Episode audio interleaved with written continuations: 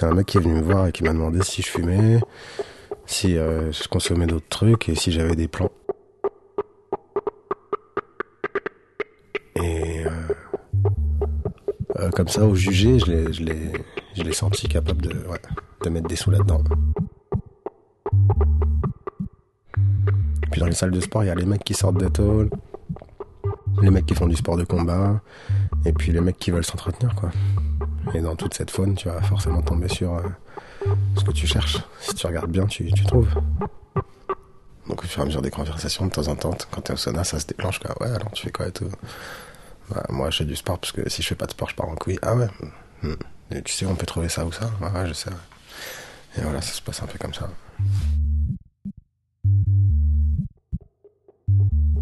Il m'a demandé 100 grammes tout de suite.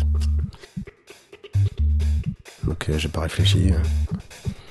Je l'ai laissé parler, puis je lui ai dit que c'était pas la peine de parler, que je l'emmenais avec moi, je l'emmenais directement derrière en sortant de la salle de sport, euh, là où il fallait aller pour trouver ça. On l'a fait rentrer dans un hall.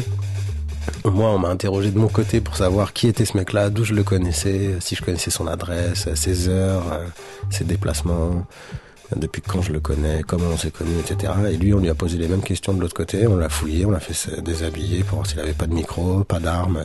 D'ailleurs, on lui a posé la question dès qu'il est entré. T'as un flingue, t'as un couteau, tu poses. Tu déclares et tu poses.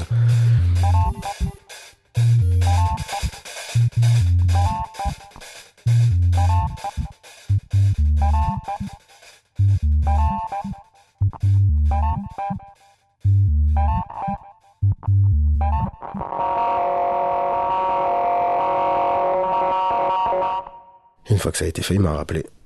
Il m'a donné des sous, direct. C'est un business. Donc prendre une commission, ça va avec. Quand on a trouvé un qui vient tous les mois, qui prend 100 grammes de coke, euh, c'est de l'argent, c'est comme un taux d'intérêt en banque. Hein. Sauf que c'est 3,5 sur un plan PEL, et là c'est 15. Moi je prends, sur 4000 euros, je prends entre 350 et 400 euros. Plus t'en as, plus tu multiplies les risques. Il faut pas en avoir beaucoup.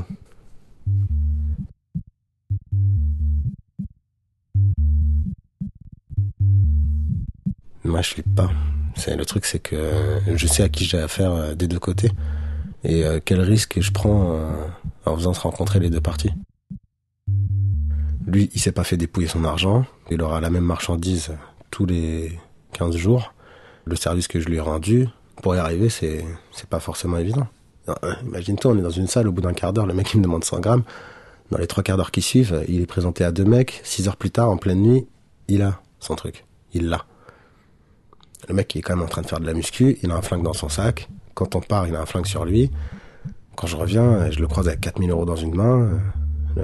la fois d'après, il a 100 grammes dans une poche, quoi.